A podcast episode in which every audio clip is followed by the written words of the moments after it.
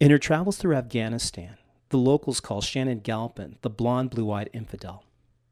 At 36, this mountain bike racer from Breckenridge, Colorado, makes her way through active war zones waging peace.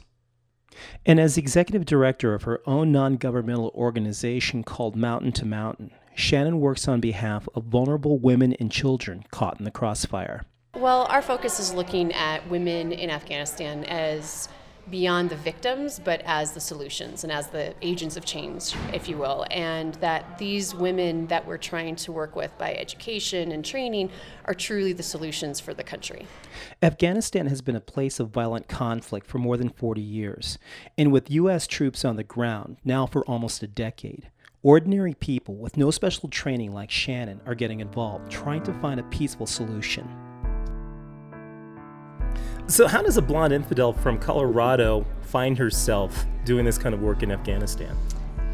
You know, I started traveling over there two or three years ago. I had spent time living in the Middle East. I'd lived in Lebanon and traveled throughout the Middle East for a couple of years. And I have always connected with the regions that have the worst human rights, that have the worst gender equity rights.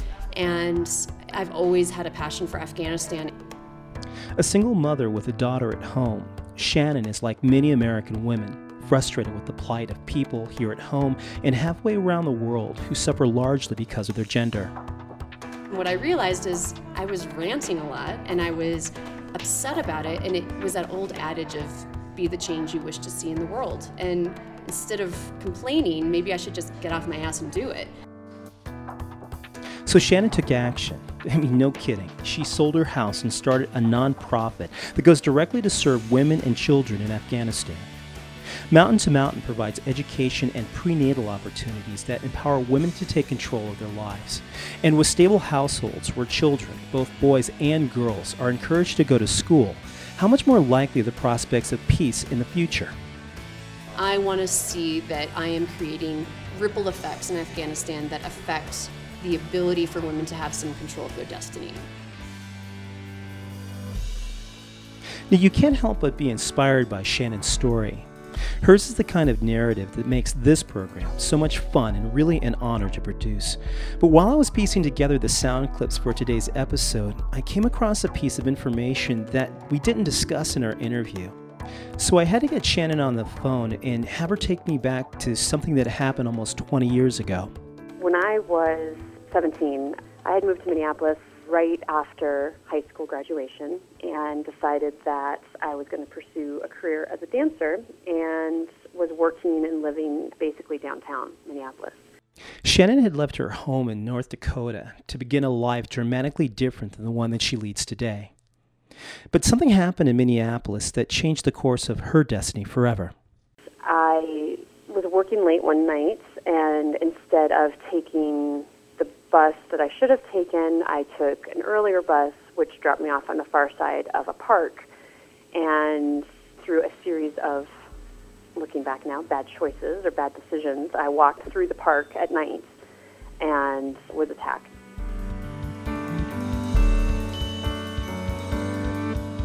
To put it bluntly, Shannon was raped. A stranger wearing a ski mask carrying a knife brutally assaulted her and left her for dead. Though she survived and reassembled the shattered pieces of her life, Shannon would come to realize that even though she put this chapter of her life into the past, her journey through it was far from over. I'm James Mills, and you're listening to The Joy Trip Project.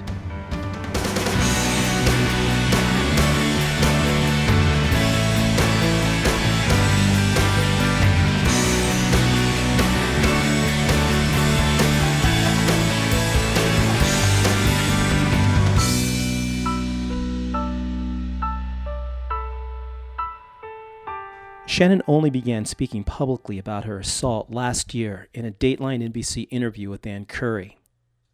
I've known Shannon for a while now, and I've never really questioned the motivation behind her efforts to protect the safety of women in Afghanistan.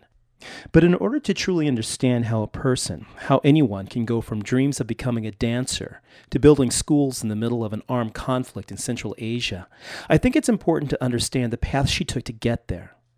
After she was attacked, Shannon said she just wanted to put it behind her. I remember being so intense that I was not going to let this define me. I mean, it was immediate, and I don't know why that's the thought that went through my head, but I was so determined to not be that quote unquote victim. I couldn't bear that. I didn't want to be viewed as this kind of pathetic, broken thing. I was just so determined this is not going to define me. This is not how I'm going to be labeled. And so that covered up a bit of what happened, and I, I glossed over details and I pretended that I was fine in an effort to be fine.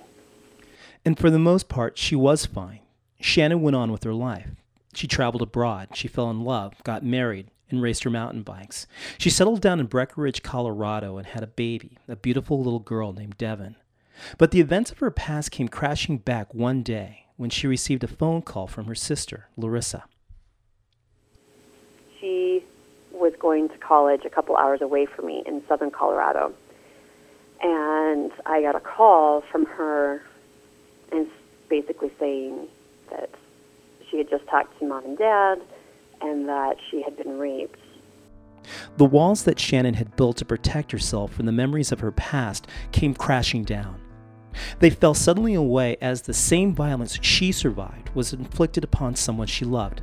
I went down, drove straight down there and, and rented a hotel room and, and stayed with her, and it was really thrown in my face, I think, my own situation.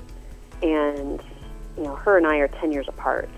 So to see that happen only a couple years difference from when I was that age with her, and realizing that her and I had never really discussed it, and, and feeling like I should have shared more with her, and I needed her to have a better way of, of being open and dealing with it than I ever did.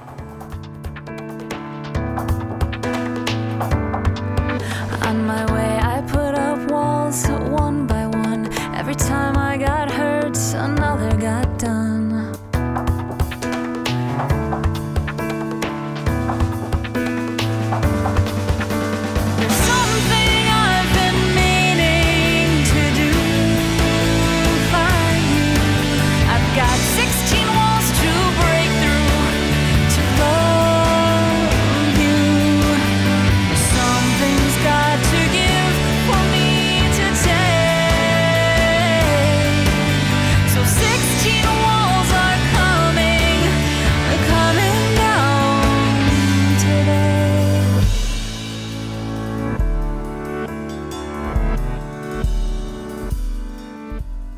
As Shannon helped her sister to heal from the trauma of being attacked, she found herself finally experiencing her own feelings that she had set aside long ago her feelings of fury, of outrage.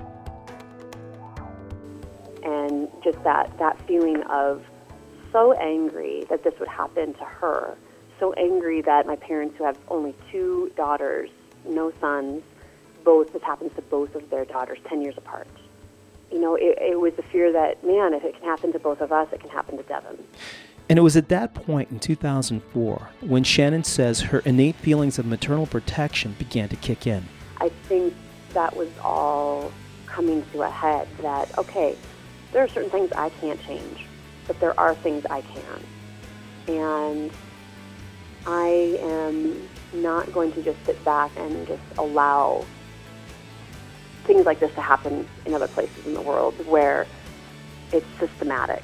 It's used as a weapon of war. It's used because women aren't respected. You know, there, there was a lot of things swirling around at the time, but it was kind of this thing of, I am tired of wishing the world was different.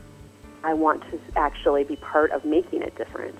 And I'm willing to make that leap to do that and hopefully to set an example to my daughter that you have to be involved in the world. You have to be part of shaping the world around us.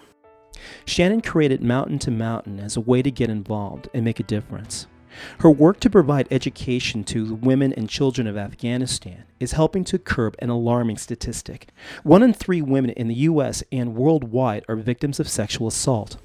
While there is plenty of advocacy groups and there's outreach and there's support and there's certainly justice in the legal system, that number is extraordinarily high. And I think that for my purposes, it served that perhaps in my own story that I'm now owning, there can be another narrative or another version of what it means to be a, a rape victim, what it means to be you know, that quote unquote word that I hate. I don't look at the women that I see enduring much worse than I ever endured on a daily basis in Afghanistan as just victims that need to be pitied. I also look at them as potential solutions.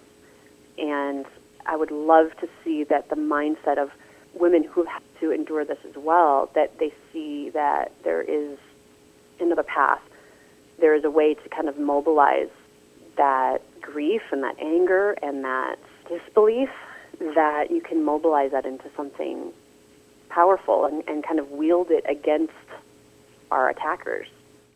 Now Shannon is fighting back in a way she never could have when she was 17.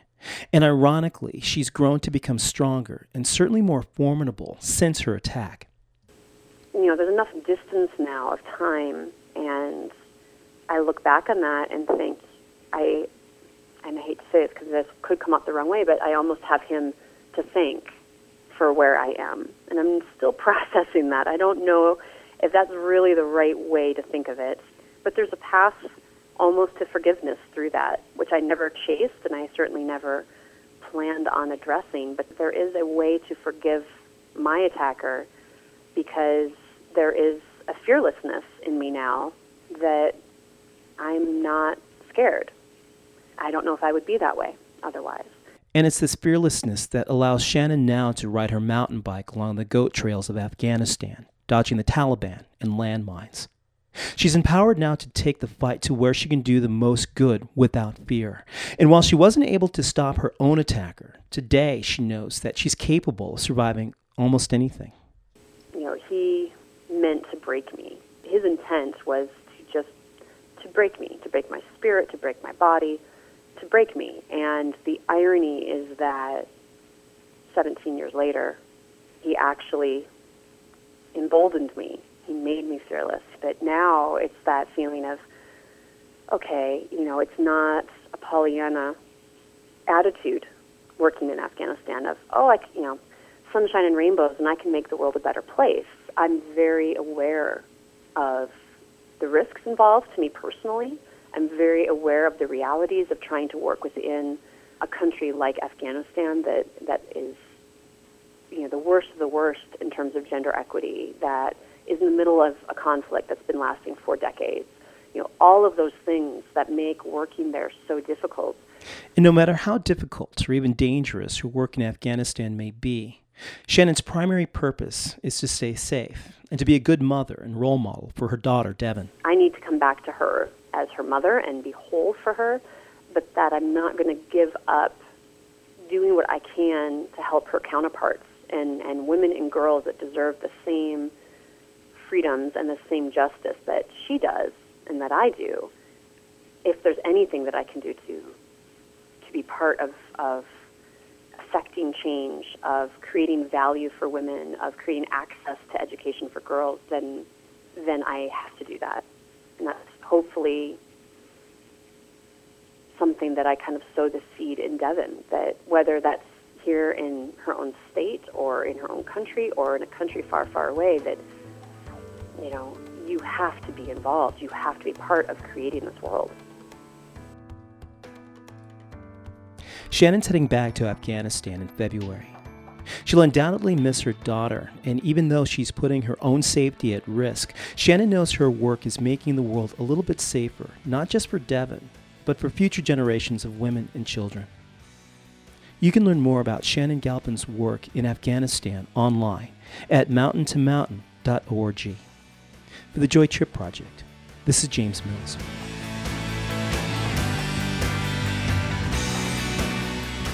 Music this week by singer songwriter Cheryl Engelhardt. The Joy Trip Project is made possible through the generous support of our sponsor, Patagonia. Check out their latest conservation initiatives and new media projects on their blog, thecleanestline.com. Thanks for listening, but we hope you'll write.